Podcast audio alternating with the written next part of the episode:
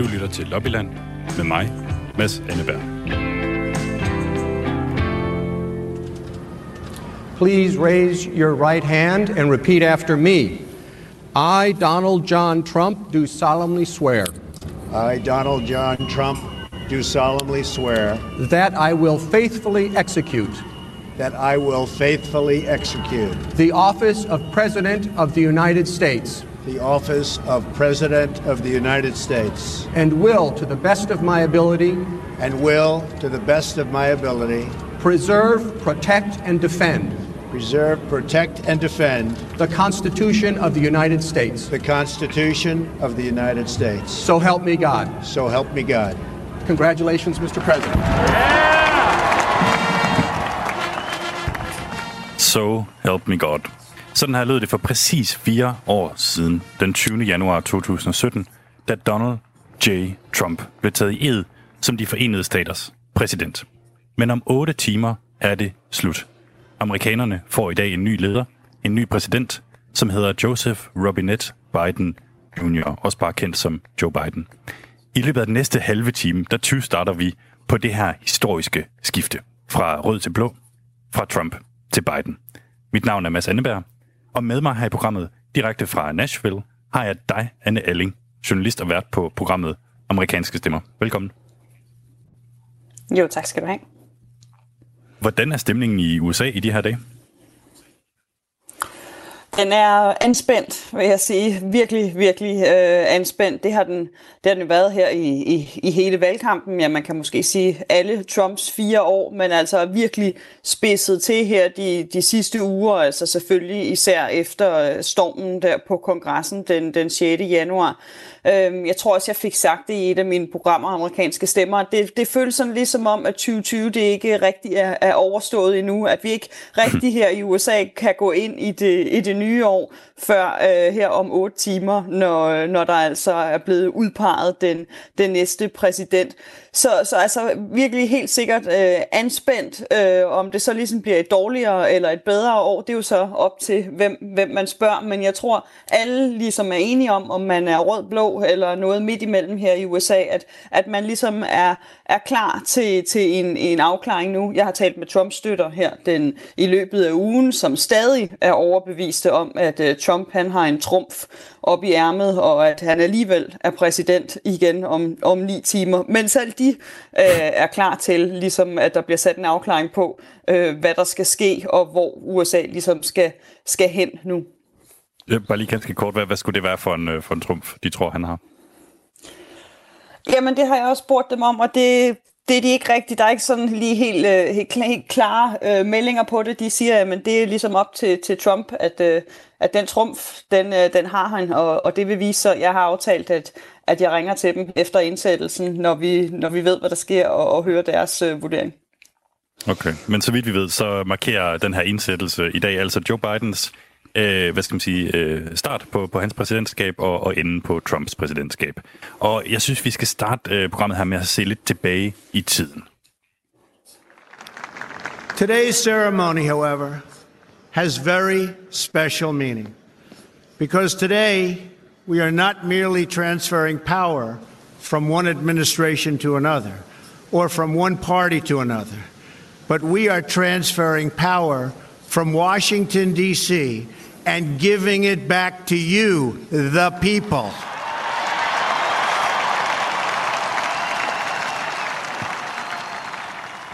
Sådan her lød nogle af Donald Trumps egne ord, da han startede sin øh, præsidentperiode for fire år siden. Magten lå nu ikke længere hos politikerne, sagde han, ikke længere i Washington, men derimod hos, øh, hos folket. Anne Alling, kan, kan du huske den her indsættelse, altså den øh, tale, som Donald Trump holdt? Ja, det kan jeg i, øh, i den grad.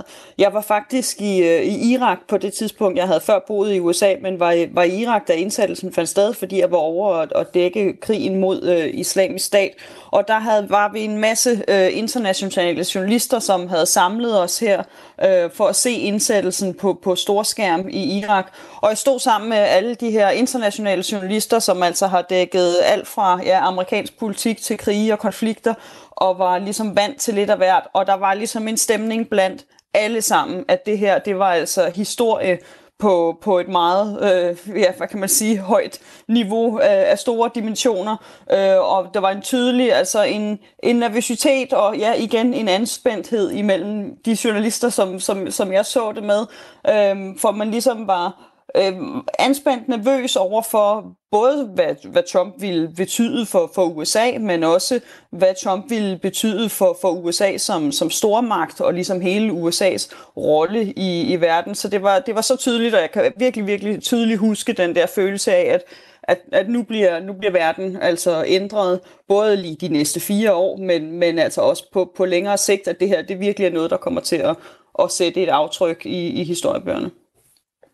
Ja, for der var den der helt særlige øh, spænding i, i sin tid. Altså, hvad var det, man, man stod over for? Øh, ingen vidste det. Det var sådan kæmpe ubekendt. Øh, og jeg har bare lige været tilbage og, og kigge på nogle af de ledere, der, der blev skrevet omkring øh, indsættelsen for fire år siden. Øh, der var den avis, der hedder Houston Chronicle, som kaldte Trump uvidende, principløs og uforberedt på at skulle påtage sig de her magtbeføjelser, som embedet skænker ham. Og de sluttede af med, vi må håbe på det bedste og øh, selvfølgelig også hos New York Times øh, var, var de usikre. Altså øh, deres lederartikel fra indsættelsen i, i januar 2017, kan, øh, kan President Trump be presidential, stiller det spørgsmål, er han klar til opgaven med at forene og lede landet, eller vil selvoptagelse og ren irritation blive kendetegnende for en tid med nationale og globale kriser, pisket op af groft uinformerede opfattelser af virkeligheden. Nu står vi ved enden Anne Alling, gik det så galt, som skeptikerne frygtede ved indgangen til Trumps præsidentskab? Altså man kan sige, hvis man måske skal tage sådan New York Times lidt i, i punktform, så altså om han har været presidential, så så nej, det, det har han på, på mange måder ikke, og det tror jeg faktisk også, altså, når man taler selv med Trumps støtter, er de enige om, at det har han ikke. Øh, og det var også netop derfor, at, at Trump han blev valgt. Altså han, han sagde også i sin indsættelsestale, at, at han var den største outsider nogensinde, der var, blevet, der var blevet valgt som præsident. Han ville gøre tingene anderledes. Han var ikke nogen politiker.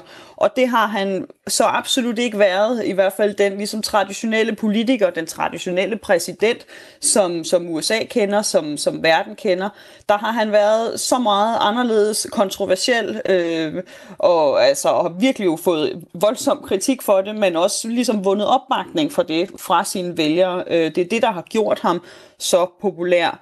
Og om han så har været forenende, altså United, så altså, tør jeg også godt slå fast, at nej, det har han ikke.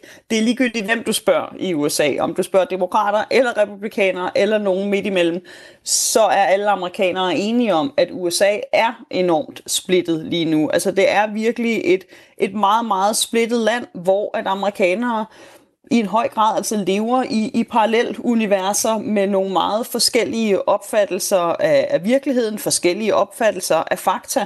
Altså, og de her konspirationsteorier, som vi igen og igen taler om, som altså virkelig har vundet indpas i, i, i dele af samfundet og gør, at, at der bare er en enorm stor forskel på, hvordan øh, amerikanerne opfatter virkeligheden.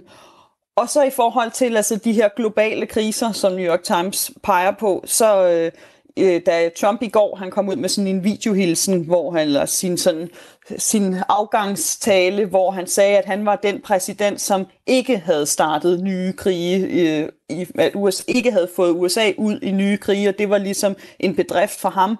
Men altså, så har han jo virkelig skabt nogle diplomatiske kriser, i hvert fald ved at altså, trække sig ud af Paris-aftalen, øh, trække, sig, trække ud af Iran-aftalen, øh, kritisere NATO, kritisere FN, kritisere EU, altså virkelig skabt nogle, nogle diplomatiske kriser med, med, med tidligere allierede, eller normale allierede, som, som at Biden altså nu virkelig skal ind og arbejde hårdt for at genopbygge. Og det er jo det, man, man ofte tænker på, når man tænker Trump, altså selvfølgelig her især set fra Europa, øh, men det er jo de her, øh, hvad skal man sige, øh, kriser, konflikter, og mm, også bare de, de ting, han engang imellem siger. Men hvis man kigger på det, som han rent faktisk har, har gjort og, og udrettet, især øh, indrigspolitisk i, i USA, hvad, hvad står der så tilbage? Hvor har han sat sit, øh, sit aftryk hen på, på landet? Det har han på, på mange måder, og altså hvis man hvis man ligesom spørger hans, hans støtter først, så har han, så har han ligesom øh, bedrevet nogle af de ting, som, som han har lovet. Altså han er gået i gang med at bygge muren. Den er slet ikke så lang, som jeg tror mange havde, havde regnet med, men det er noget, som han, som han støtter i hvert fald, virkelig sætter streg under, at, at det har han gjort. Han øh, under sin præsidentperiode er der kommet tre nye øh, konservative højesteretsdommer. Det er et øh, meget, meget, meget stort øh, aftryk, som altså højesteretsdommer, de sidder på, på livstid i USA, så det kommer til at gøre en stor forskel i, i årtier endnu. Øh, og så er der jo økonomien, som, øh, som Trump jo virkelig, altså det var, det var et af hans hovedargumenter for at blive valgt, at han ville komme ind og gøre den amerikanske økonomi great again. Øh, og vi har set arbejdsløsheden, der gik ned. Vi har set aktiemarkedet, der er boomet, især øh, før coronaepidemien. Men vi ser altså også nu USA i større statsgæld end nogensinde før. Trump han har tilføjet, jeg mener det er altså 8, 8 billioner dollar til statsgælden, som altså er endnu højere end, end nogen andre præsidenter i nyere tid simpelthen altså har tilføjet til statsgælden. Så en, en på aktiemarkedet god økonomi, men også et, et, et land i, i enorm gæld. Og så, altså, og så er der jo hele det her spørgsmål om, hvad er Make America Great Again? Altså, hvad betyder det at, sætte, at give magten tilbage til amerikanerne? Altså, det er der stadig en, en meget stor diskussion om og uenighed øh, om i USA, om det betyder, at Amerika skal være stærk alene, eller om, om Amerika skal være stærk med, med, med resten af verden. Okay.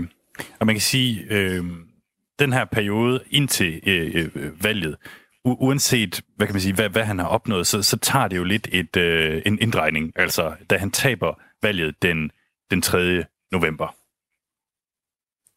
This is a fraud on the American public. This is an embarrassment to our country. We were getting ready to win this election. Frankly, we did win this election. We did win this election.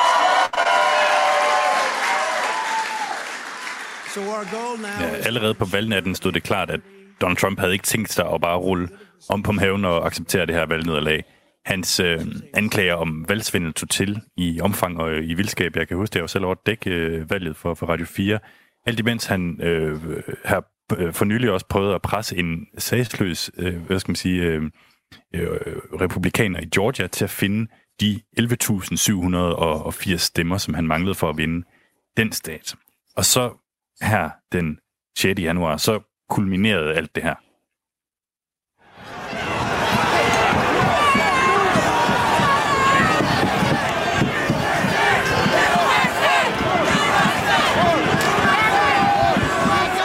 En fred øh, folkemængde bevæbnet med ja, amerikanske flag, Trumps skilte, peberspray, automatrifler, stormede Capitol Hill. Øhm, og altså, udenfor opførte de sådan en interimistisk galje til vicepræsident øh, Mike Pence og besatte kontoret, og politiet kunne se magtesløst til.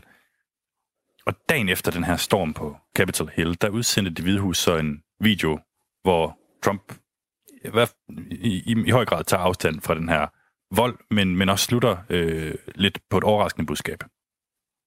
To the citizens of our country, serving as your president has been the honor of my lifetime. And to all of my wonderful supporters, I know you are disappointed, but I also want you to know that our incredible journey is only just beginning. Vores fantastiske rejse er kun lige begyndt, siger Donald Trump. Og det er jo lidt af en cliffhanger for den mulige sæson 2 øh, på, på, på det her projekt. Og han, gen, han gentog faktisk det her i sin afskedstale i går. Anne Elling, den her fantastiske rejse, som Trump taler om, er den, altså, ender den i dag, eller, eller har han rent faktisk en fremtid i amerikansk politik? Jamen, det er virkelig det, det helt store spørgsmål lige nu, og, og enormt svært at sige. Altså Trump, ja, han taler jo selv om, om denne her rejse. Han taler om, at, øh, at begyndelsen på hans fantastiske movement, øh, at den, det, begyndte, det, det først lige er begyndt. Øh, og så her i den video, som han kom ud med i går, der sagde, slutter han også med at sige det her, the best is, is yet to come. Altså det, det bedste, det, det, det venter vi stadig på. Hvad alt det er, ved vi ikke. Øh, det er meget usikkert, øh, hvad ligesom Trumps planer er nu. Og det er jo også fordi, at meget af det kommer til at afhænge af den rigsretssag, som han lige nu står i. Der er en mulighed for, at hvis øh, Trump han bliver dømt i rigsretssagen, jamen så kan man efterfølgende stemme i senatet om, at Trump simpelthen ikke må stille op til, til øh, at blive præsident igen, ikke må stille op øh, i amerikansk politik. Så det er ligesom de sådan udenom øh, faktorer, som, som kan afgøre hans skæbne, kan man sige. Øh, og derudover så er der også hele diskussionen om, hvorvidt Trump han har lyst til at være præsident igen. Øh, nogen kan måske huske, hvordan han i starten af sin præsidentperiode kom ud og sagde, at, at det her det var lidt mere arbejde, end han, end han lige havde regnet med. Øh, og der har jeg da talt med mange, som mener, at måske har Trump slet ikke lyst til at være præsident igen. Måske vil han gerne tilbage til at være businessman, øh, som han var før. Øhm, og så er der jo også hele spørgsmålet om, hvor længe hans, hans popularitet den hænger ved. Øhm, vi ser lige nu øhm, republikanernes leder i senatet, Mitch McConnell, være ude i går og sige, og virkelig for første gang lægge skyld på Trump for det, vi så ske i kongressen. Og det er i hvert fald et republikansk parti, som i den grad er i gang med at tage afstand fra Trump. Og det vil også komme til at ligesom være afgørende for, hvorvidt han har en, en politisk fremtid eller ej.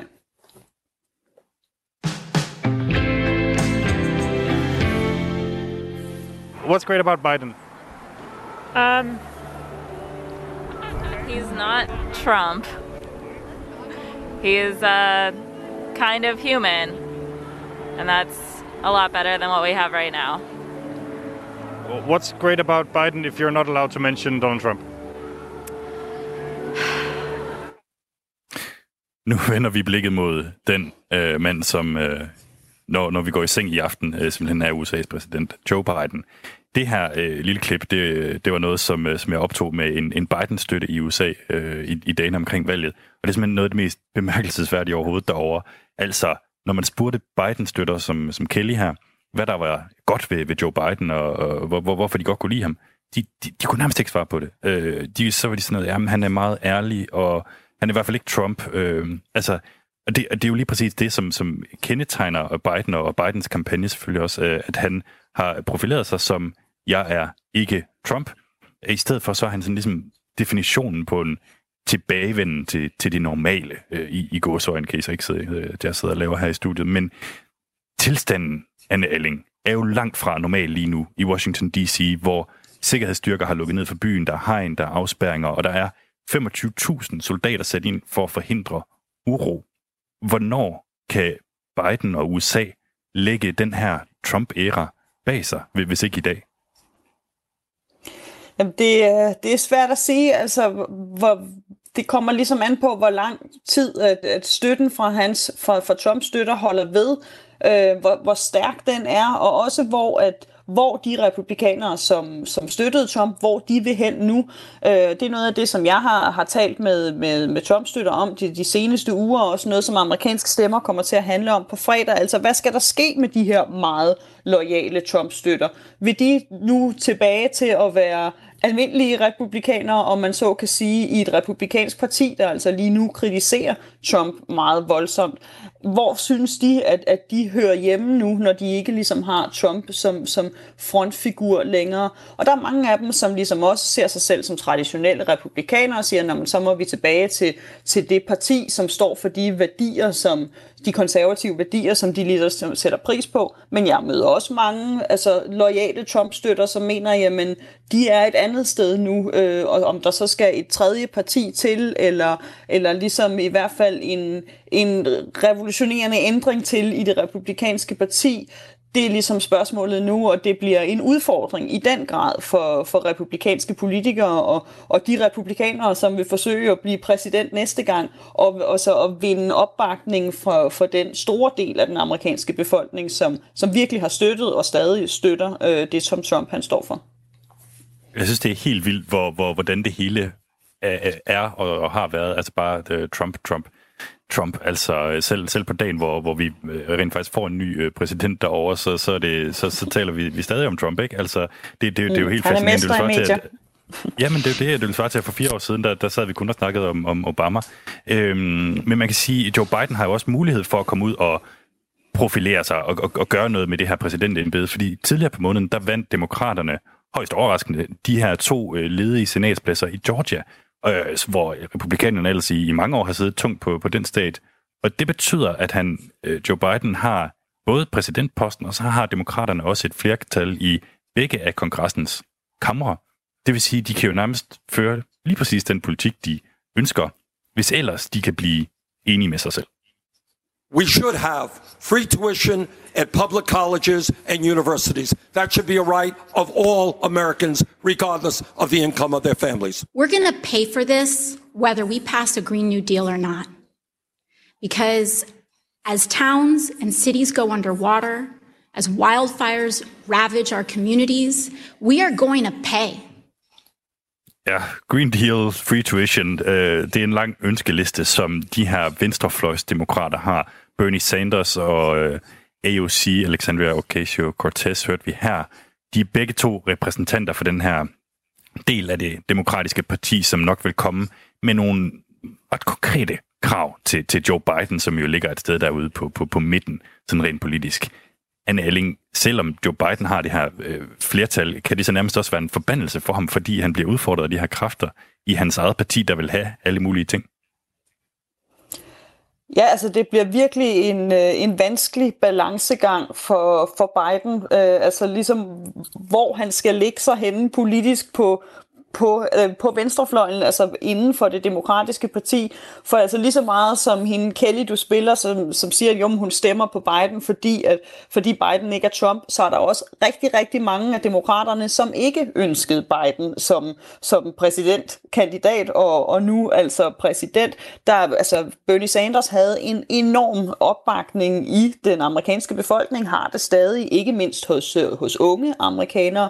Og der har jeg mødt rigtig mange mere sådan progressive demokrater, kalder man dem herover, som ikke er fuldt ud begejstrede for, at Biden bliver deres nye præsident. De er glade for, at det ikke bliver Trump, men på den anden side er de også nervøse for, at Biden ikke vil gøre nok, at han ikke vil være progressiv nok, at han ikke, for eksempel så taler Biden jo ikke om, om Green New Deal, han taler om klimaet og hvordan at, øh, at USA skal gå forrest for klimaet, men han taler ikke om det med ord som Green New Deal, han taler ikke om fri skolegang til, til alle amerikanere. Så der bliver det svært, øh, ligesom en afvejning for, hvor meget Biden skal, skal gå hen længere ud på venstrefløjen for at få de vælgere med, øh, og den store del af vælgere, eller hvor meget han skal holde sig mere ind på midten for at sikre opbakningen for mere moderate demokrater, men også altså for moderate republikanere, som jo også bliver et spørgsmål at ligesom få med, når, når der skal stemme som lovforslag i kongressen. Ja, det bliver spændende at følge, og hvis vi lige skal nå en sidste ting her, øh, før vi runder af, Anne Elling, så øh, kan jeg jo bare lige konstatere, at Joe Biden han fyldte 78 år i november. Han har allerede nået den forventede levealder for mænd i, i USA. Og i den forbindelse så skal vi måske lige høre et lille klip med noget britisk satire. Hello, President-elect Kamala Harris speaking.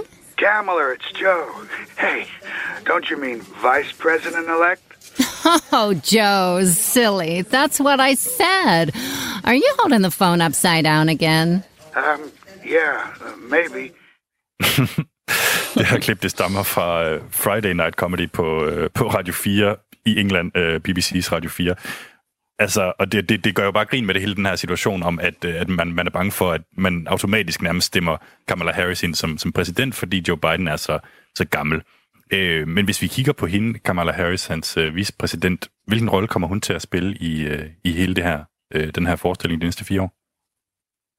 Jamen altså, Kamala Harris er jo ikke bare den, den altså, slår ikke bare rekorder som den første kvinde og den første sorte kvinde. Altså, hun får virkelig en, en større betydning som vicepræsident, end, end vi er vant til, både på, på grund af Bidens alder, men, men altså også fordi, at vi står i den situation, hvor at det står lige i, i senatet, at der er 50 demokrater, 50 republikanere, og det er Kamala Harris, som bliver tungen på vægtskålen, når der skal tages beslutninger, øh, hvis der altså er lige afstemning i senatet. Så på den måde får hun en, en enorm magt, og så har, har Biden jo også været ude fra starten og sige, at han ønskede en, en vicepræsident, som kunne være klar til at, at tage roret fra day one. Altså han har helt gjort meget klart, at, at han vil tage rigtig mange beslutninger sammen med Kamala Harris. Det var også noget, vi så med dengang Biden han var vicepræsident for Obama, at Obama altid sagde, at Biden var den sidste, han havde i rummet, når han skulle tage afgørende beslutninger.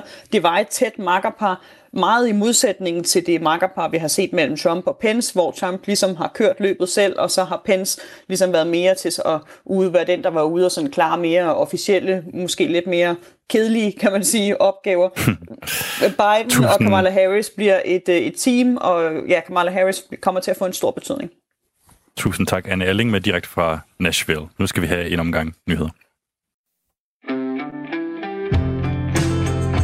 Du lytter til Lobbyland med mig, Mads Anneberg.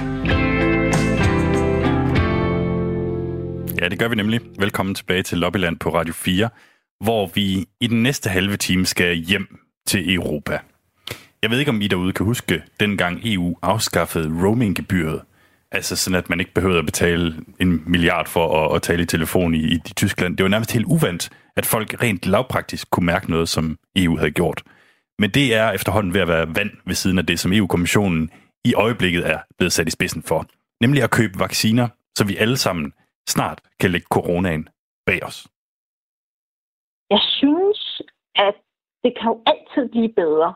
Øhm, og måske så ved jeg ikke helt, hvad man vil give for den kunstneriske udførelse, hvis det her det var et kunstskøjtløb. Men for den tekniske udførelse, så synes jeg faktisk, det er ret godt gået. Det er det her det er EU-kommissionens repræsentant i Danmark, Stina Sovata, som jeg talte med i, øh, i går, og gav hende, øh, hvad skal man sige, nogle, nogle spørgsmål, som, øh, som jeg har fået af jer lyttere, som øh, jeg har efterlyst de sidste par dage. Simpelthen fordi jeg vil lave sådan en lille opsamlingsheat for os, der stadig ikke helt forstår, om EU er på rette spor eller ej i den her sammenhæng. Jeg vil gerne sige tak til Per og Claus og alle de andre, som, som har skrevet ind. Jeg har valgt nogle af spørgsmålene ud, og øh, det første spørgsmål, vi skal høre et svar på her, det er, hvorfor EU i november kun købte 200 millioner doser af vaccinen fra Pfizer-BioNTech, når nu det ellers var den mest øh, lovende, og vi allerede vidste, at den var effektiv og, og lige om hjørnet? Øh, jeg har fået forhandlet, fortalt at dem, der har forhandlet det her, som øh, dels af, af kommissionen, men også af medlemslandene, jamen det var, man meget tidligt øh, gik øh, satset på allerede om sommeren, ligesom hvis vi satsede på 200 plus 100 ekstra, og de bliver leveret i år. Det er også det, der, er det, der har været det afgørende. Det har jo været, hvornår kan de leveres, til hvilken pris og med hvilket ansvar. Kommissionen ender så alligevel med at øge ordren hos Pfizer-BioNTech, så der nu kan købes op til de her 600 millioner doser. Ja. Når man tænker på det, var det så en fejl, at der ikke blev bestilt 600 millioner fra starten af? Jamen jo, men, men på det tidspunkt, altså der, der sker jo også andre ting i mellemtiden. Dels har der sket det, at, at, øh, at, at øh, produktionsfaciliteterne bliver opgraderet. Dels så har øh, firmaet købt, øh, fået lån fra den europæiske investeringsbank til at købe et, øh, en helt ny fabrik og, og indrette den, eller ikke en ny, men en, en gammel fabrik, og indrette den sådan, så den kan producere de her vacciner. Alle de her ting var ikke på plads, da, øh, da forhandlingerne foregik øh, hen, hen over øh, eftersommeren. Det vil sige, de, og de ting er på plads nu, så det vil sige, nu kan der blive leveret øh, på det her tidspunkt. Det næste spørgsmål, det er om EU har husket at presse på for at få øh, hvad hedder det, undskyld mig, produceret flere coronavacciner på licens.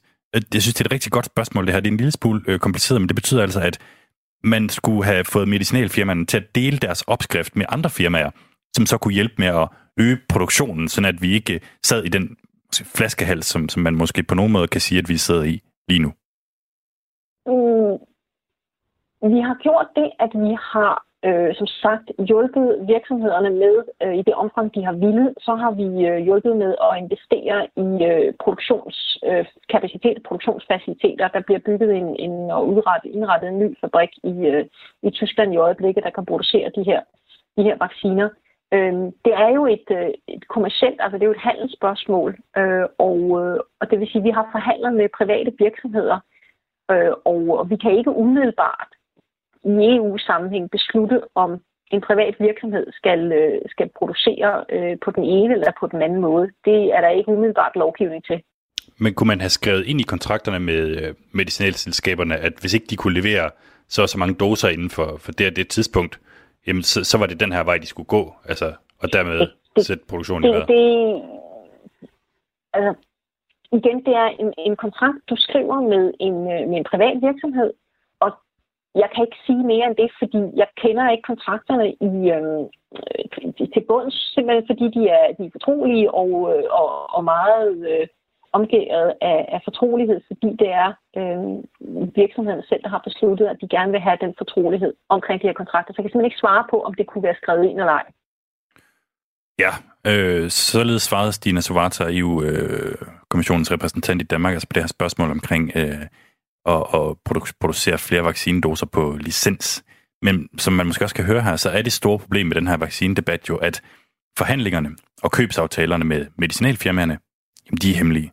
Og der løber man ofte panden mod en mur, når man taler om det her emne. Så hvorfor har der egentlig ikke været mere åbenhed omkring det? Det vil jeg ønske, at det, det vil jeg ønske, at vi kunne. Øh, vi har været nødt til at indgå kontrakterne på de vilkår, som, øh, som markedet har givet os i, i den her sammenhæng. Og, øh, og, og det har været, at, at vi har betragtet, eller det her det har været øh, med forretningshemmeligheder, det vil sige, at vi har skulle holde de her kontrakter hemmeligt. Og, øh, og det er måske også lidt meget at, at på den ene side skælde os ud for, at vi ikke har købt flere, og så på den anden side skælde os ud for, at vi ikke har insisteret på, at, at der skulle være åbenhed. Fordi hvis der skulle være fuld åbenhed, så tror jeg ikke, vi havde kunne øh, indgå nogen kontrakter overhovedet. Hvis medlemslandene havde indgået kontrakterne, havde det været mindst lige så, øh, lige så hemmeligt. I går, lige efter jeg havde talt med, med Stina Sovata her, der offentliggjorde EU-kommissionen faktisk efter en del pres en censureret version af en af de her vaccinekontrakter, som du kan gå ind og studere, hvis du har lyst til det. Det er lidt øh, tung læsning. Det sidste spørgsmål drejer sig om, hvorvidt Danmark må gå solo, når det kommer til de her vacciner. For eksempel så har det været frem, at de danske myndigheder har prøvet at få en aftale med Pfizer, der ligner lidt den, som Israel har, hvor de får en masse vacciner til gengæld for, at de deler deres data med, med virksomheden der, der er ikke noget i vejen for, at man siger øh, til de andre medlemslande, nej, vi vil ikke være med i fællesindkøbet af vacciner. Altså det her, det er jo ikke noget, som EU har, har, har overhovedet har monopol på, eller har kompetence til. Det er noget, som medlemslandene har sagt, øh, vi ikke koordinere det her. Og vi har så sagt, det vil vi godt. Man kan sige, at man ikke vil være med længere, og så, øh, og så er man fri til at stille, øh, til at indgå bilaterale kontrakter med, med de her virksomheder. Du kan så ikke bare være med. Du kan ikke, være, du kan ikke både være inde og ude. Du må vælge, om du vil være ude af de fælles vaccineindkøb, eller om du vil være inde. Og, og så må du, og så må du øh, skaffe dine vacciner øh, på anden vis. Ja, det var altså Stina Sovata, EU-kommissionens repræsentant i Danmark, som svarede på øh, lytternes øh, spørgsmål her i forbindelse med vaccineindkøbene i, øh, i EU-sammenhæng. Et af de lande, er gået solo i løbet af vaccineindkøbet, og ikke uden betydelig succes, det er Storbritannien. Og faktisk er de jo gået solo på alle mulige måder. Det skal vi tale om nu.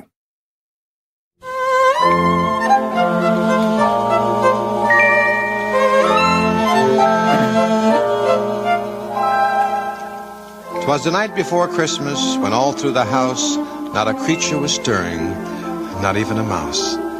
The stockings all hung by the chimney with care. Twas the night before Christmas. Eller som det fra nu af altid vil hedde i mit hoved, The night before Brexmas. Juleaftensdag faldt der endelig en handelsaftale på plads mellem EU og Storbritannien. Præcis en uge før den her ultimative deadline.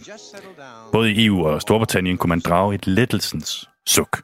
Alle fra virksomheder til også bare selve forhandlerne, som lige pludselig ikke havde spildt et helt år af deres liv. Men hvad med EU-skeptikerne her på kontinentet?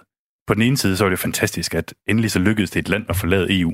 På den anden side, så kan man jo ikke længere sige, om vi skal lige vente og se på, om britterne får en god aftale. Hej Peter Kofod. Hej. Velkommen i studiet. Jamen, tak for det.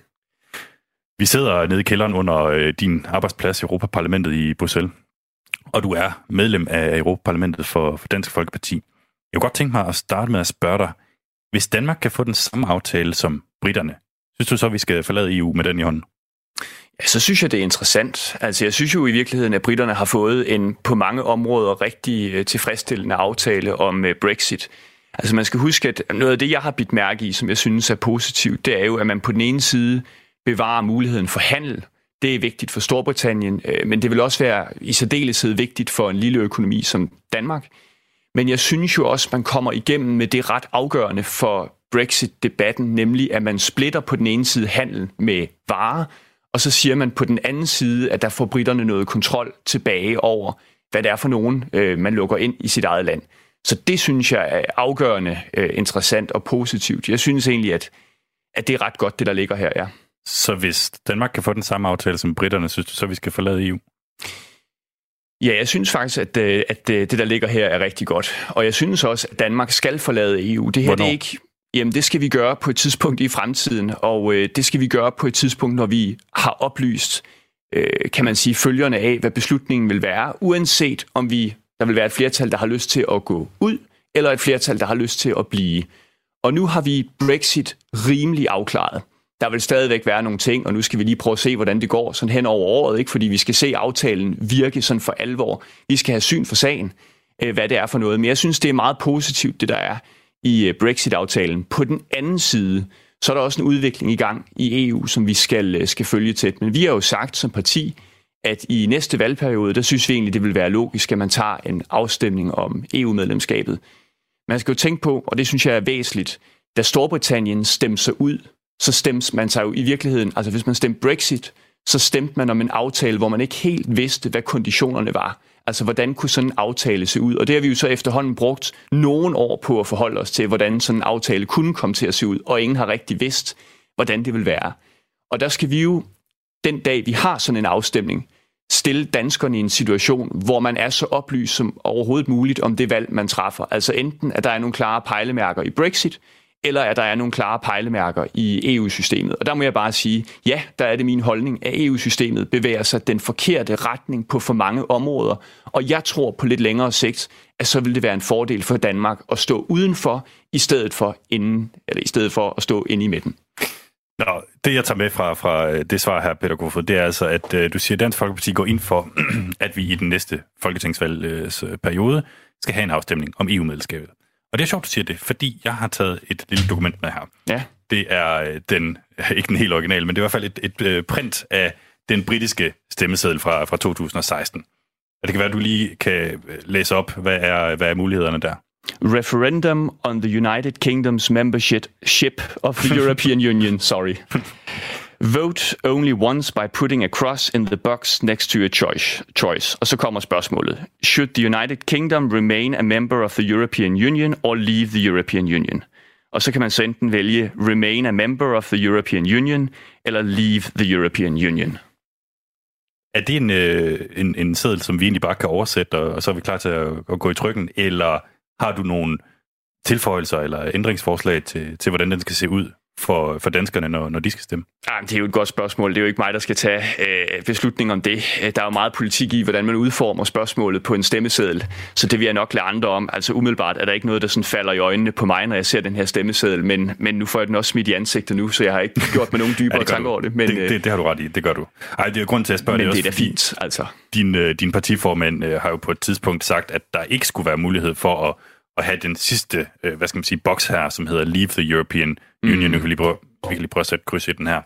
Øh, men at den simpelthen skulle, skulle hedde noget andet. Jo, men det kommer an på, altså det kommer jo helt an på, hvad man så i givet fald skulle stille dans- danskerne i udsigt. Ikke? Altså hvad er det for en hvad er det for en løsning, man så vil gå efter, hvis danskerne sagde, at vi vil gerne have en, en lettere tilknytning til, øh, til EU. Altså tag så noget som en af de ting, hvor jeg tror, at Øh, vi i Danmark vil adskille os fra britterne, det er, at for britterne var det jo væsentligt øh, for eksempel at sige, at vi vil ikke være med i Erasmus+. Øhm, der tror jeg, at der vil være et flertal i det danske folketing, der sagde, at hvis danskerne stemte sig ud, så var det måske et samarbejde, som man gerne vil være i. Så der er jo ikke et spørgsmål om, at man øh, bygger en 17 meter høj mur nede ved grænsen, og så siger, at nu har vi ikke noget med EU at gøre, fordi der vil jo være en hel del EU-lande omkring os, som stadig, ja, både, både mod syd og mod øh, øst, ikke, som som vil være vores naboer, som vi på en eller anden måde skal forholde os til. Alright. Dansk Folkeparti øh, har, tør jeg godt sige, været en lille smule i tvivl om, hvad, hvad Danmark skulle. Altså, om vi skulle blive i EU eller, eller forlade EU. Hele vejen igennem, så har det lyttet det her med, at vi skulle lige se britternes aftale, før vi kunne tage, tage stilling til, om danskerne kunne gå samme vej. Og nu har vi den altså. Ja. Øh, aftaleløn. Jeg sidder her, jeg har printet, øh, det her det er bare indholdsfortegnelsen, du øh, Peter, og det er, den er printet på begge sider. Jeg tror, der må være 1, 2, 3, 4, Nej, der, er, der er en del. Der er fem sider, ikke? den består af syv dele, som ligesom har hver sin øh, øh, afsnit og under, øh, under kapitler, og jeg ved Og ikke hvad. Afs- fodnoser ja, ja, lige og, præcis, øh, stykker henvisninger og grafer. den slags. Hvad er, sådan, hvad er dit favoritkapitel i den her øh, gode, øh, som du kalder den, aftale? Nej, jeg synes, det der er det væsentligste, det er jo det, jeg har sagt om, om handel. Det synes jeg er, er det helt afgørende. Det var jo det, der var det store spørgsmål. Kunne man komme igennem med noget på det område? Øhm, så synes jeg, der ligger en, en, altså et godt element i, at britterne selv kan styre, hvem der kommer ind i Storbritannien og under hvilke betingelser og den slags. Der har man gjort store fremskridt. Øh, så det er vigtigt, at man kommer i mål på, på det. Og så synes jeg egentlig også, at, øh, at det er meget positivt, at man på en eller anden måde har fået vristet sig lidt fri af EU-domstolen, som jo har været et, stort tema i Storbritannien, har været et måske mindre tema i Danmark. Historisk, der kender vi det vel mest fra den gang, hvor øh, dengang det hed EF-domstolen, hvor der var en sag, den såkaldte metokdom, som jo kom til at have indflydelse på blandt andet Danmarks udlændingepolitik. Så man kan sige, på en eller anden måde, så er det jo et emne, der nok har været lidt fraværende i Danmark, men som helt klart har betydet noget for britterne, når de skulle tage, i hvert fald en del af britterne, når de skulle tage stilling til det, øh, om de vil være med eller stå udenfor. Øh, og for en hel del af de Brexiteers, som jeg kender, jamen der er øh, delen om EU-domstolen ret afgørende. Og britterne slipper så ikke helt for, for hvad skal man sige, den her EU-sfære, fordi der er så oprettet en, en form for fælles øh, beslutningsnævn, i, i stedet for, at de skal have underlagt øh, den her øh, kontrol fra, fra EU-domstolen. Ja, og det, og det vil jeg gerne sige, det synes jeg jo er positivt. Altså det er jo, det er jo en interessant nyskabelse, fordi det der var mange, der var Altså, det der ligesom stod højt på listen mange steder, det var, at man kunne ikke forestille sig, at man kunne lave en Brexit-aftale uden at EU-domstolen ligesom var den, der stod for det. Så kunne man lige pludselig godt opfinde en ny model til lejligheden, der lige passede, som jeg synes er bedre, øh, fordi det jo både giver britterne muligheder, og det giver EU muligheder. For der kan jo sagtens opstå til, tilfælde, og det vil der gøre over de kommende år, hvor der er en part, der siger til den anden part, I overholder ikke aftalen, og så skal man selvfølgelig kunne komme efter hinanden. Men jeg kan godt forstå, at der har siddet nogle mennesker i Storbritannien og tænkt, er det ikke lidt urimeligt, at det er EU's egen domstol, der så skal afgøre det her? Kunne man gøre det på en anden måde? Og det kunne man heldigvis godt. Okay, men du nævner altså øh, handel som en af de ting, du godt kan lide ved aftalen. Det er jo et anden del overskrift 1, kan, mm. kan jeg fortælle dig. Hvis vi hopper ned til anden del overskrift 1, afsnit 11, artikel 9, stykke 4, så hedder det genskabelse af ligevægt. Fordi britterne har jo fået en aftale her, hvor de faktisk godt må gå væk fra de regler, vi har i EU. Problemet er bare, at det kommer med en, en pris. Altså det, det har simpelthen nogle omkostninger, øh, og handelsaftalen bliver dårligere, hvis de gør det. Så hvad er fidusen, øh, hvis ikke man kan få en handelsaftale med, med EU, uden at stadig skulle, skulle efterleve EU's regler, så overhovedet ved at forlade samarbejdet?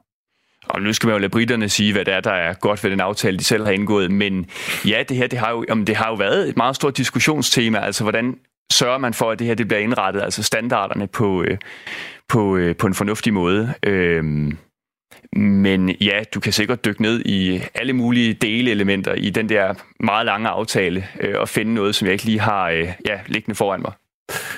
Vi kan også bare konstatere, at lige nu der er der øh, lange lastbilkøer ved, ved, ved grænsen i, i Storbritannien. Det er blevet dyrere og mere bøvlet for de britiske virksomheder at eksportere og importere varer fra EU-lande.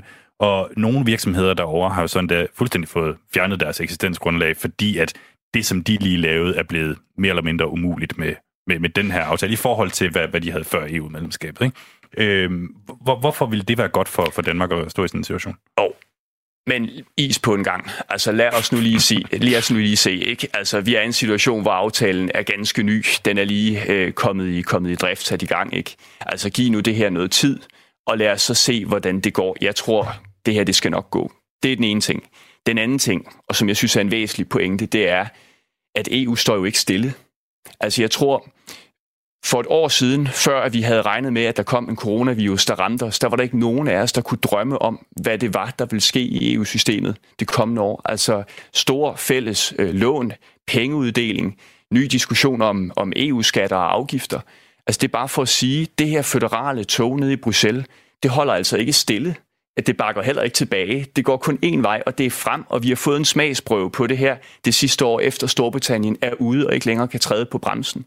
Så ja, der kan givetvis være ting ved Brexit, hvor man tænker, om det skal vi da lige se lidt nærmere på, eller det kan godt være, at det tager noget tid, inden det er øh, super duper og helt optimalt. Men situationen er altså bare, at vi har et EU, der bliver mindre og mindre uspiseligt på en lang række områder, synes jeg. Alright. Peter Kofod, du er jo ikke den eneste, jeg egentlig gerne vil have interviewet om det her. Øh, Enhedslisten har jo faktisk indtaget lidt den samme holdning som jeg, at øh, må, må jeg bruge ordet lurepasser øh, en lille smule på at se. Altså, det er okay, fordi det har vi jo. Ja, ja, vi har altså, jo ville se tiden anden. Så man, kan, man kan vel godt sige, selvom det er lidt negativt ord, så er det okay, du siger, at vi har lurepasser lidt, fordi vi har kigget den, situationen an. På den gode måde. På den gode måde. Øhm, og, og det har I begge to gjort, ikke? Øh, men enhedslisten øh, kunne jeg så forstå, da jeg spurgte Nikolaj Willumsen, som er deres... Øh, øh, medlem af Europaparlamentet, øh, er ikke lige helt klar til at melde ud endnu på det her, fordi han er faktisk ikke færdig med at læse den her 1307 sider lange aftale. Og derfor så kunne han også ikke lige afgøre endnu, om det er i Danmarks interesse at følge i hælene på britterne. Og Nikolaj Wilhelmsen, han er langt fra den eneste, som stadig er i gang med at læse, læse, læse den her aftale. Den her intense bogklub, øh, som der er i gang i lige i øjeblikket i Europaparlamentet, den skal nemlig først mødes i slutningen af februar, eller i marts endda, hvor i, øh, du og dine kolleger, Peter Kofod, skal godkende aftalen, så den officielt kan træde i kraft. Min øh, kollega Thomas Schumann har ringet rundt til nogle af de andre danskere i Europaparlamentet for at høre bare sådan cirka, hvor langt de er nået med at læse aftalen. Reading is fun, fun, fun, fun.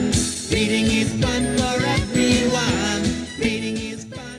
Den handels- og samarbejdsaftale, som europaparlamentarikerne skal forholde sig til, det er altså noget af en mobbedreng. Den er 1500 sider lang, og bare indholdsfortegnelsen, den er fire sider. Og det er altså med overskrifter som origin quotas and alternatives to the product-specific rules of origin in Annex ORIC 2. Og en anden overskrift her, arrangement referred to in Article TBT 9.4 for the regular exchange of information in relation to the safety of non-food products and related preventive, restrictive and corrective measures. Ja, jeg ringede til fire af de danske europaparlamentarikere for at høre dem, hvor langt de egentlig var kommet.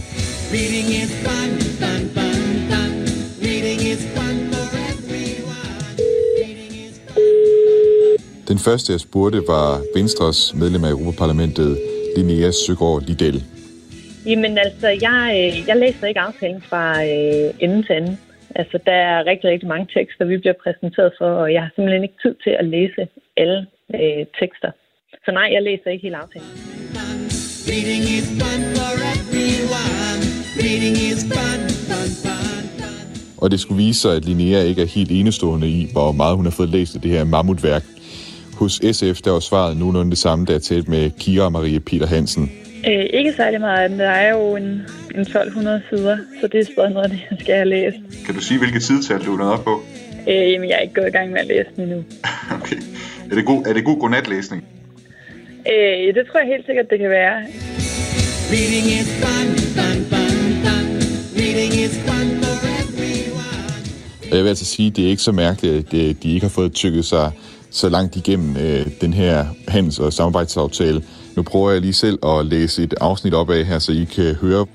Export licensing procedure means an administrative procedure whether or not referred to as licensing used by a party for the operation of export licensing regimes, requiring, requiring submission of an applica- uh, application or other documentation other than that generally required for customs clearance purposes. Det var en sætning, og jeg ved ikke, hvor meget du rigtig fik ud af det derude, men altså sådan foregår den her bare i altså 1500 sider langt. Reading is fun for everyone. Reading is fun, fun, fun, fun. Så svaret var nogenlunde cirka det samme, da jeg ringede til Asger Christensen, øh, igen europaparlamentariker fra partiet Venstre. Det er, det er meget i overskrifter, og så har jeg været en del af det arbejdssystemet, og der, der altså, vi må sige, fra den side, så er vi meget godt tilfreds med det, som, som bortset fra, at fiskerne, de er blevet, øh, de er blevet, øh, dem, de er blevet efterladt lidt på stranden. Kan du sige et sidetal på, hvor langt du er kommet i, i læsningen? Nej, det kan jeg. Det, kan, det er meget, det er meget, øh, det er meget øh, overordnet, jeg, øh, jeg har beskæftiget med det indtil videre. Reading is fun, fun, fun, fun. Reading is fun everyone. Som den sidste fik jeg fat i Margrethe Augen fra SF, som slet ikke har tænkt sig at læse den her handels- og samarbejdsaftale. Det har jeg heldigvis folk til. det er ikke mig, der skal læse det.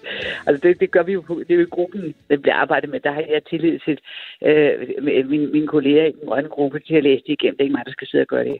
Okay, det, det lyder jo egentlig meget rart. Jeg går, ud fra, jeg går ud fra, at sådan gør de andre også. Det kan godt være, at de prøver at bilde noget andet ind. Men altså, ja, det vil undre mig, om altid... Øh, jeg mener, jeg har så fise fløjtetravlt. Nej, det, det, det, det, det er ikke mig, der sidder og læser det.